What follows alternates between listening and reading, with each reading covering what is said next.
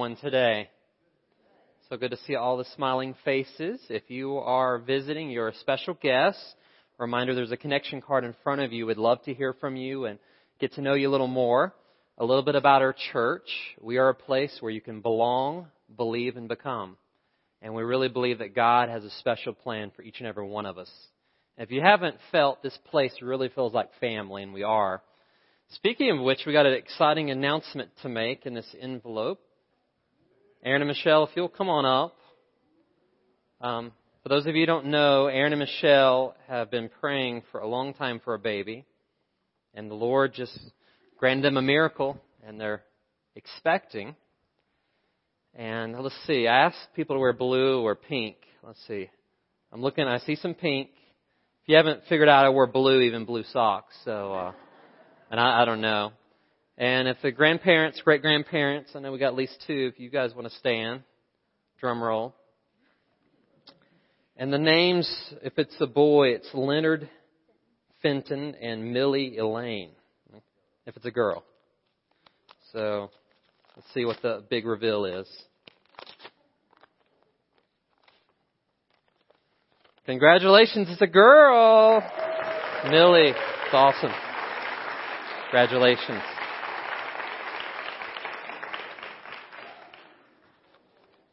Everyone thought I knew because I wear blue. I didn't know. I waited. So uh, we're excited. Those of you who've walked down, we redesigned our kids' wing, and for rightly so, it's overflowing like every week now with all these babies. So it's exciting. Um, we're going to be in the book of Ephesians, if you'll turn there. And for those of you just joining us, uh, we typically go through books of the Bible, verse by verse, chapter by chapter. And the reason for that is we believe God's Word is inspired and we want us to really get into it. So every week we picked up where we left off the week before. And we've been studying the book of Ephesians and the series is called Becoming Who You Are. In chapter 1, we discovered or rediscovered that in Christ, there's so many blessings. In Christ, you are loved and you're accepted and you're adopted and God just has poured so many blessings upon us. We're very wealthy spiritually speaking in Christ. Chapter 2, it was kind of funny. Uh, we started in Ephesians 2, and I was like, no one leave for the first 15 minutes because it's going to get a little hard. It talks about we were dead, but then Jesus met us, and he gave us new life. And this part of verse 11 in chapter 2, we're going to talk about the church. And I want to start off with a, a fun preacher joke. I don't tell many preacher jokes, at least I don't think I do. But um, there were three pastors who got together for coffee, and they were talking about problems in their church. And it just so happened in their particular churches, they all had the same problem. Bats were infesting the church. There were older congregations, and they had bat problems. So the first pastor said, I just couldn't help myself. After everyone left the Sunday morning, the bats were circling around, so I got out my shotgun and I started firing. And I don't know what the deacons are going to say, but there's holes all in the church ceiling, but the bats are still there. Pastor number two said, well, I tried something a little bit different. I tried trapping the bats. And I got all the bats in the net, and they were flapping in my back seat, and I drove 50 miles from the church. I let the bats go, and as soon as I got home, I dare tell you that they, they beat me back to the church. The third pastor said, well, I don't have any bat problems at all. And the two pastors like, do tell. What did you do that worked? He said, well, I baptized and confirmed the bats and they've never been back at church since. so, I'm glad you guys got it. My wife didn't get it the first time I told her that. One of those preacher jokes. So we're going to talk about the church and how the church is something that's, in a way, it's mysterious. It's universal. But then the local church is something that in their culture, some people wrestle with. Some people have a hard time coming to church. Some people have been hurt by the church. But something I want to give you from this passage as we jump into it is that Jesus Christ is the hope of the world and the church is his body. So the church should be the most hopeful place in the world. If we are hope filled, then we should be hopeful. Amen. So Ephesians 2, we're going to read verses 11 through 22, and then we're going to talk about how the church is blessed in so many ways, far beyond what we realize. It says, Therefore, remember that you, once Gentiles in the flesh, who were called uncircumcision by that which is called the circumcision, made in, flans, made in the flesh by the hands. In other words, he's talking to mostly non-Jewish people. That at that time you were without Christ, being aliens from the commonwealth of Israel and strangers from the covenants of promise, having no hope and without God in the world. So he's talking to predominantly Gentiles and he said, before Jesus encountered you, before God reached out to you, you really didn't have a whole lot of hope. You didn't have the promises that the Jewish people had. In verse 13 it says, But now, in Christ, you who were once far off have been brought near by the blood of Christ. For he himself is our peace, who has made both one, so that's Jew and Gentile, both one now in Christ, and has broken down the middle wall of separation, having abolished in his flesh the enmity, that is, the law of commandments contained in ordinances, so as to create in himself one new man from the two, thus making peace, that he might reconcile them both to God in one body through the cross, therefore, therefore putting to death the enmity. And before we read on, that's a, a mouthful. Basically, what he's saying is because of Jesus, he's bringing the whole world together that receives Christ. No matter what your background, Jew or Gentile, because of Jesus, he brings us together. Verse 17, and he came and preached peace to those who were far, far off and those who were near. For through him, talking about through Jesus, we both have access by one Spirit to the Father. Aren't you glad we don't have to go through a priest anymore? We can go straight to God through Jesus. Now, therefore, you are no longer strangers and foreigners. I love that. You're no longer a stranger or foreigner, but you're fellow citizens with the saints and members of the household of God. Did you guys realize that you're saints? You're members of God's household? Having been built on the foundation of the apostles and prophets, Jesus, Christ himself being the chief cornerstone, in whom the whole building, being fitted together, grows into a holy temple in the Lord, in whom also you are being built together for a dwelling place of God in the Spirit. Let us pray. Father, this is your word. I know this text has a lot of truths, and I pray that you would, in the brief time we have together, help us to unpack and understand what your word has to say. We ask and pray your blessing will be upon it. In Jesus' name we pray. Amen. So today I'm talking to the church, and we're going to talk about the church. And it's interesting. A lot of times I will go to coffee shops, and that's kind of my annex office, I call it. I'll take my laptop, and I'll hear a lot of retirees, different people in the coffee shop. And you know what? One of the number one topic they talk about besides politics is their church.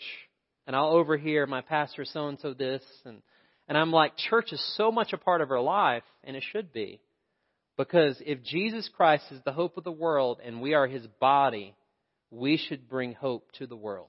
So the first benefit of being in the church is this. The church, number one, brings hope to the world.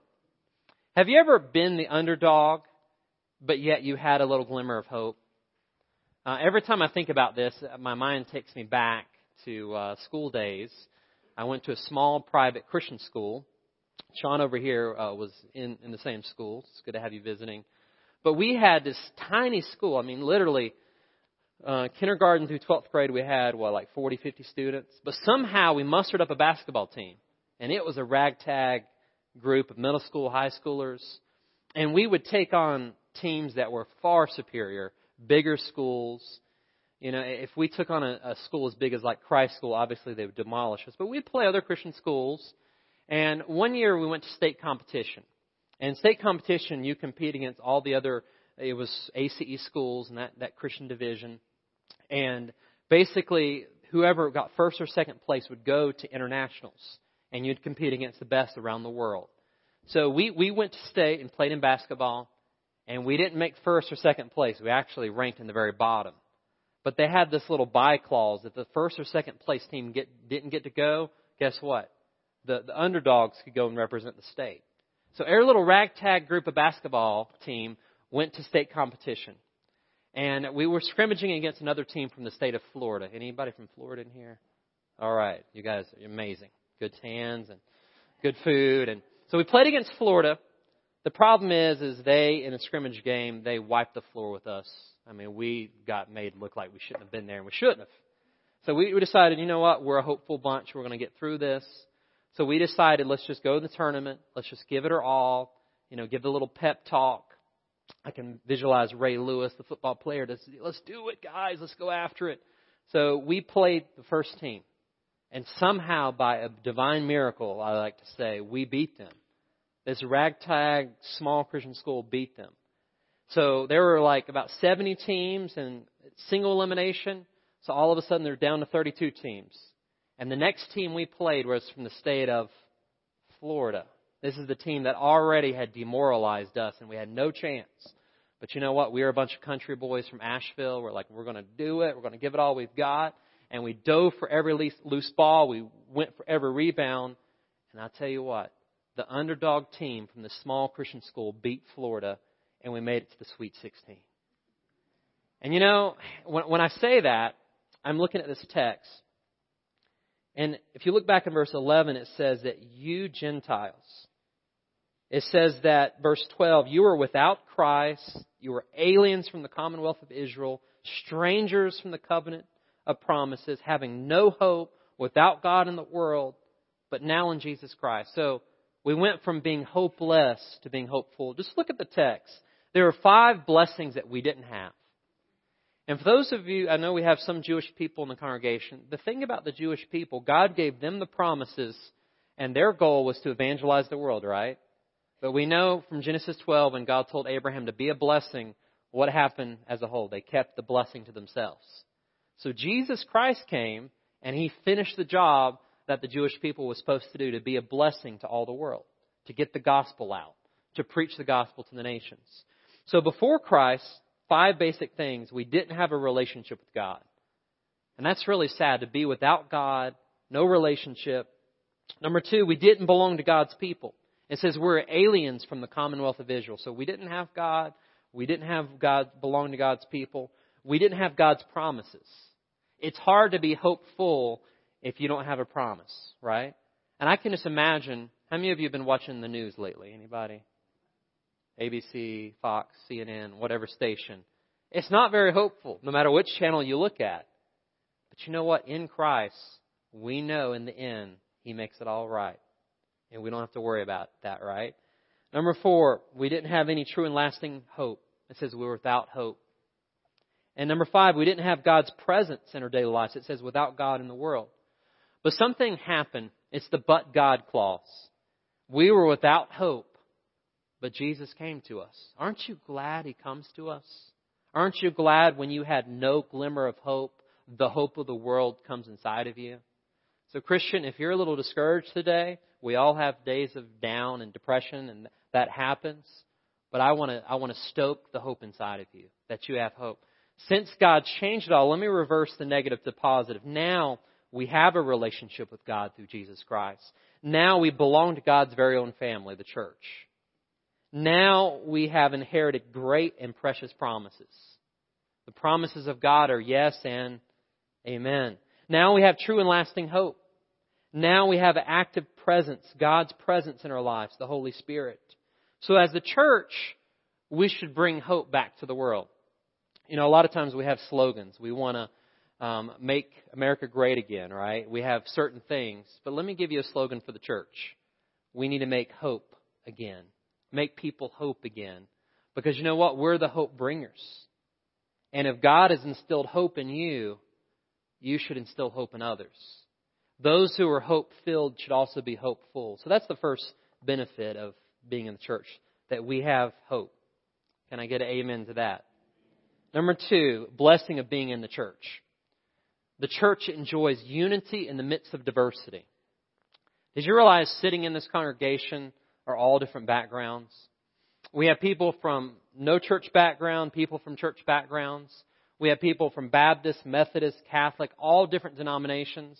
And you know what I tell people when they say, Timothy, I'm not Baptist or I come from something? I say, well, do you believe the Bible? Yes.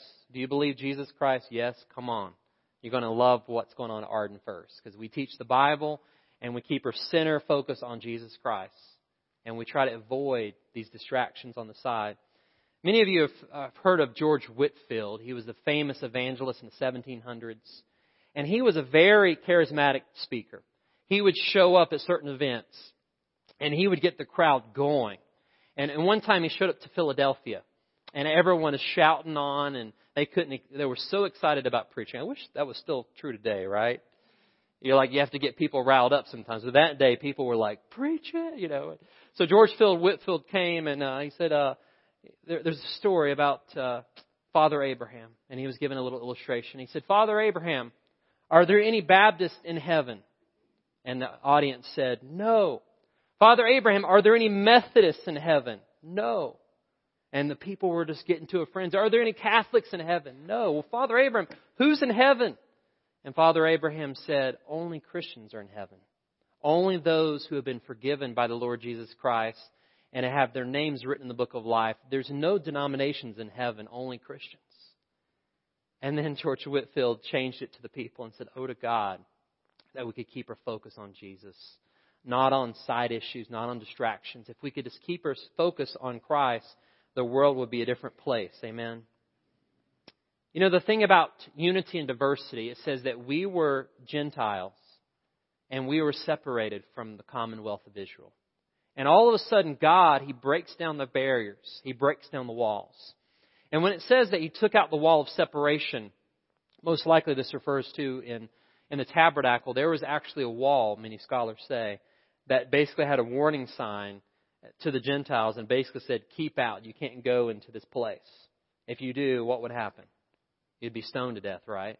And that's like, whoa, could you imagine that? And what happened is when Jesus Christ rose from the dead, whenever he died on the cross, you remember it says that the temple, the veil was torn from top to bottom, and now there's free access into God. Aren't you glad that he broke down the middle wall that separates from God, separates us from each other? And you know, I think today in the church, there's certain walls that we still need to break down. Jesus Christ has broken down walls, but did you realize sometimes we erect walls where there shouldn't be walls? I'll just give you four and this is just common in, in churches around the world, valuing preferences above people. How many churches have you ever been in where a preference is valued above a person? And that causes division. Number two, showing favoritism towards people who are like us or who we want to be alike. The book of James talks about this. We can't show favoritism. Whether you're rich or poor, young or old, it doesn't matter. You're a brother or sister in Christ. Amen. Number three, and this is so easy to get trapped into, getting sidetracked by non essentials. As my dad, who's sitting on the front row, always told me over and over Timothy, keep the main thing the main thing. Keep your eyes fixed on Jesus. Don't get on side issues. When you get on side issues, you get sidetracked. So we need to break down that wall of getting sidetracked. And this fourth one, um, it was really funny. We uh, we had a leadership council and staff retreat this weekend, and we went through a chapter about barriers to church growth, and this was one of them that really we, we talked about the past, loving the past more than we love the present or the future. As a church, may that never be said of us. May we always look forward to the present and the future. May we always look forward to what God's going to do. Whenever God revealed himself to Moses, who did he reveal himself as? The great I am. You notice he didn't say I was. Of course, God has always was and is and will be, but He says, I am the great I am. In other words, seek me now in the present. I'm going to do something right now where you're at. So these are, these are some walls that need to come down. We are the body of Christ.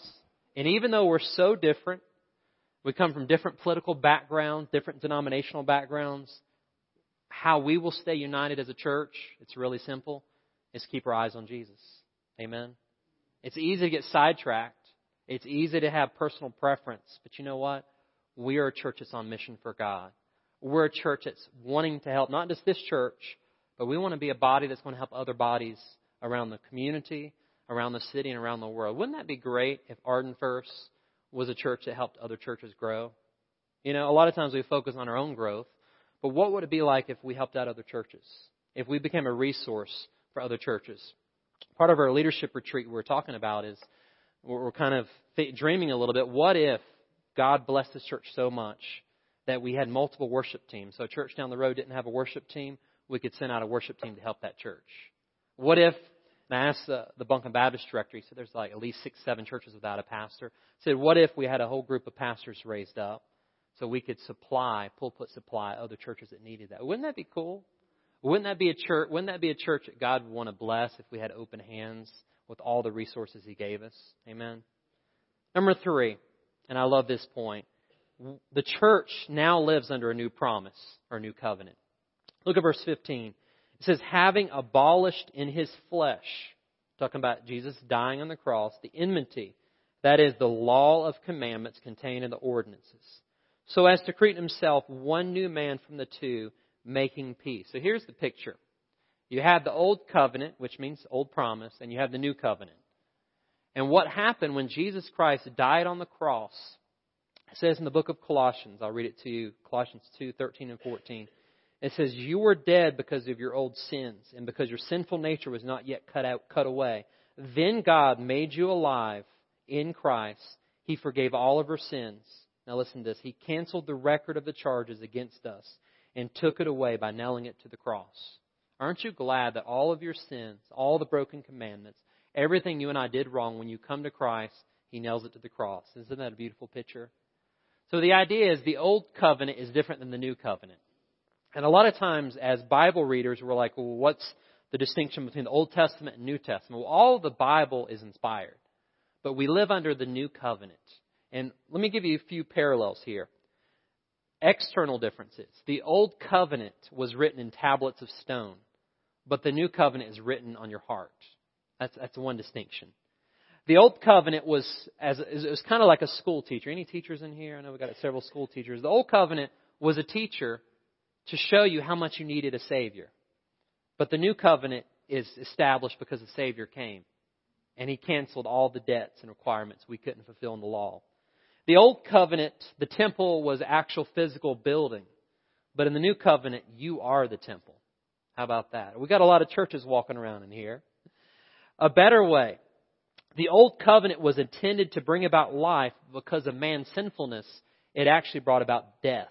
Because the wages of sin is what? Death. But the new covenant is based upon Christ's perfection. And whenever you receive the free gift, He imparts His righteousness into your account. Aren't you glad that Jesus Christ came? So, what's the promise of the new covenant? When it talks about we have this promise, um, what is the promise? Well, the promise is that you now have a relationship with God through Jesus Christ. No matter what your denominational background is, here's the truth. You don't have to go through a priest anymore. I'm so glad because my phone would be ringing off the hook all the time if you needed me to send up a prayer for you. Um, you don't have to go through a priest anymore. You can go straight to God through Jesus Christ. And the good news is, all of you have a new destiny. Your old destiny, we read in Ephesians 2, 1 through 3, you were dead, but now you're made alive in Christ. The old destiny was you weren't heading anywhere except for Doomsville, but now you're living in Hopesville. God has changed everything, including the trajectory of your life and your destiny. Amen. So you're under God's new promise that God is with you and God is for you. And as I tell my children, God loves you always, forever, no matter what. Number four. Are you getting a little encouraged about being in the church? I don't know about you, but I am. The church experiences divine blessings because of Jesus. Anybody ever heard of Andrew Carnegie, famous entrepreneur? Well, Andrew Carnegie was the wealthiest man in America. And in that day and time, he, he came from an area, I believe it was Scotland, and he was very poor. And he, basically the American dream, he became very successful. So a news reporter asked him, Mr. Carnegie, how did you become so successful? And he just, you know, was telling them a little about his life and how he had been fortunate to um, basically the steel manufacture business become successful. And the reporter said, I, we've, we found out that you have 43 million, 43 millionaires working for you.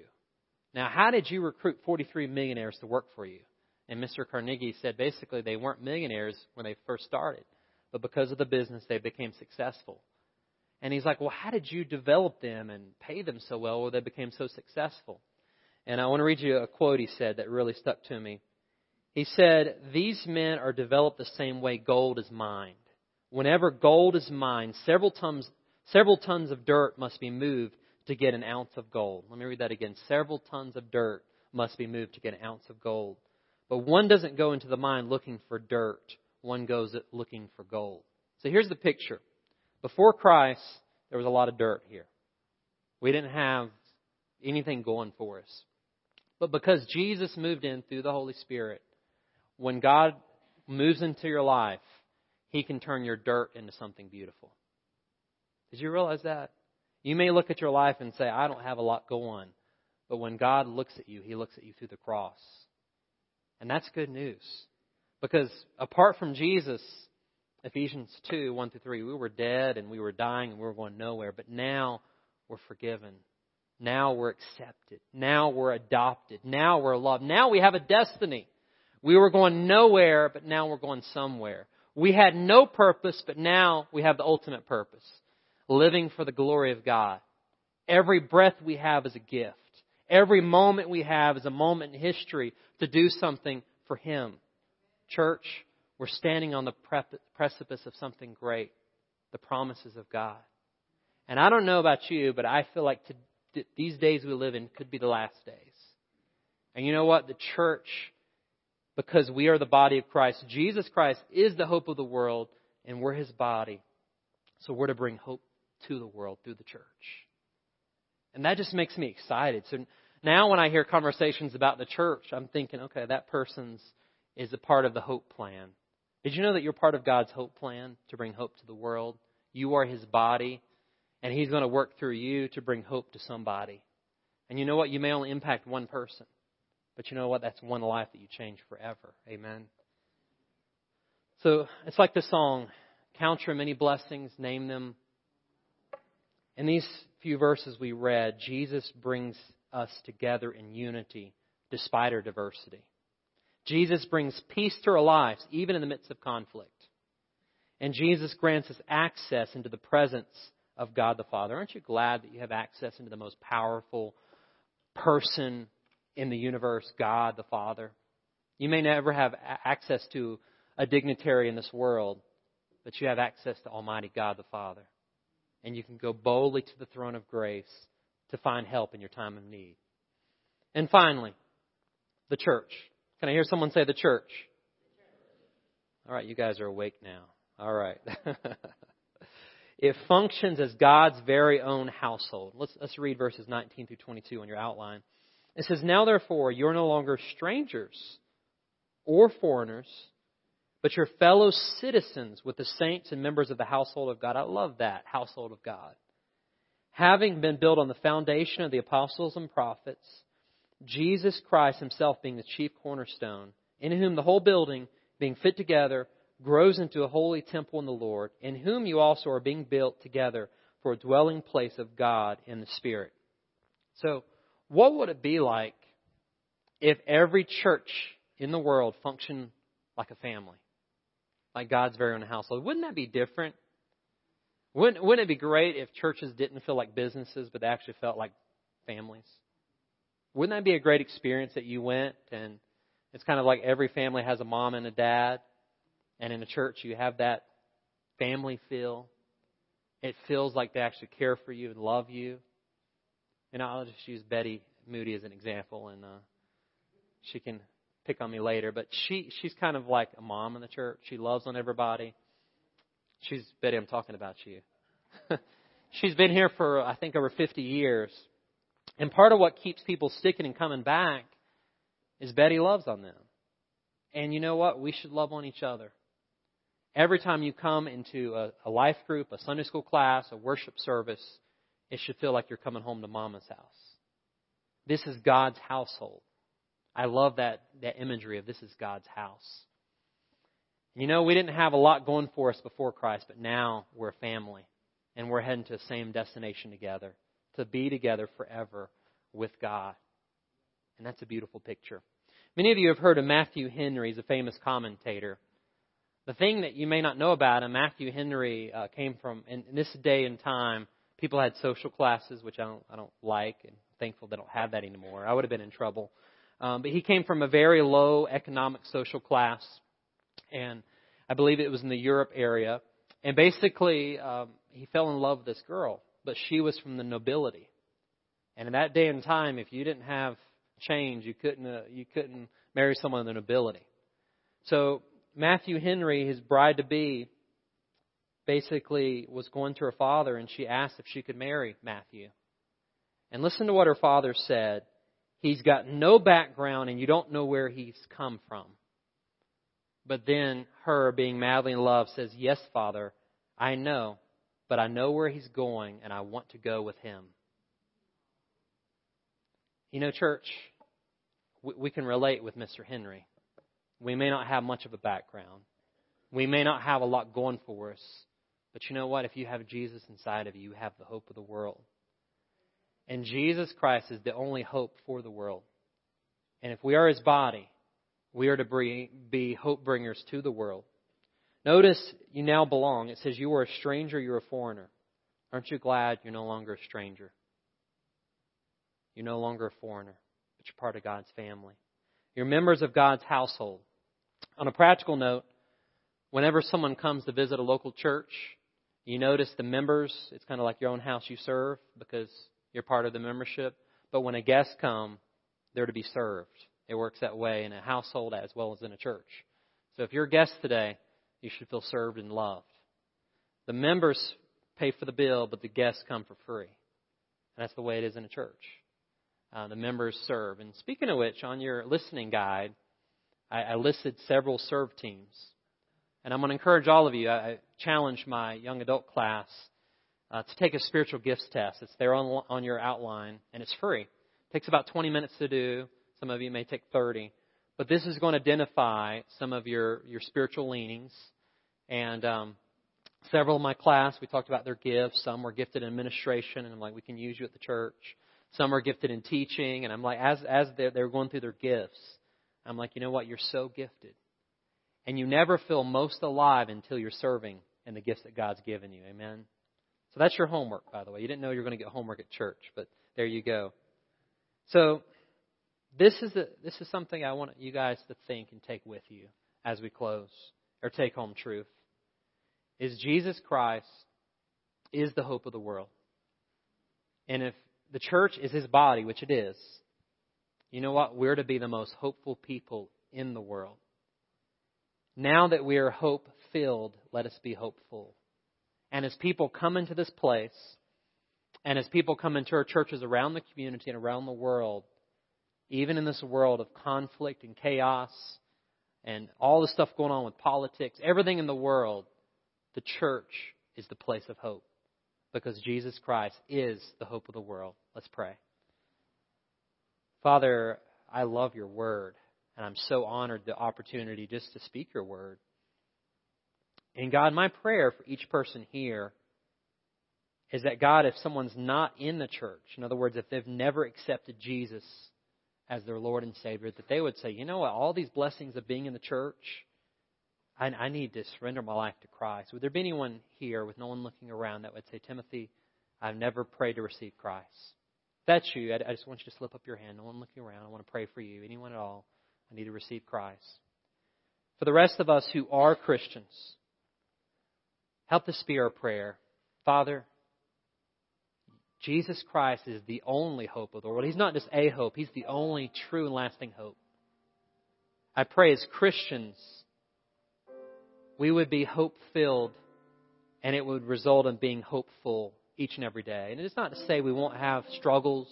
It's not to say people don't suffer with depression or sickness, but God, we of all people should have hope. And Father, I thank you that we have this in Christ. If there be one here today that's never received Christ, right where you're at, just pray in your own words, Jesus, I want to enter into the family. I've been a stranger for far too long. I've been a, I've been a creation, but I've never been a son or a daughter of God. And Jesus, I ask and pray that you would forgive me of my sins. That you would step out of heaven and into my life. I invite you into my heart, and I make you my Lord and Savior. Friend, if you prayed that prayer, we want to welcome you to the family of God. Father, thank you that Jesus Christ is the hope of the world. And we thank you that we of all people are hopeful. In Jesus' name we pray. Amen.